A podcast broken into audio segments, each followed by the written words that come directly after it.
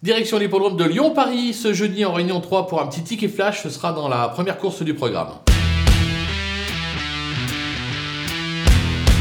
Dans cette épreuve, je vous conseille de racheter le numéro 11, Jalisco Flini, euh, qui n'a franchement pas convaincu euh, le dernier coup, seulement 8ème, mais juste c'était plutôt pas mal, 4ème, 3ème, 1er, 3ème, alors certes vous allez me dire, il rend 25 mètres, oui mais attention, on a fait appel à un certain Christophe Martens, c'est l'entraînement de Franck Leblanc, euh, même au 25 mètres, j'ai la sensation que si le cheval se souvient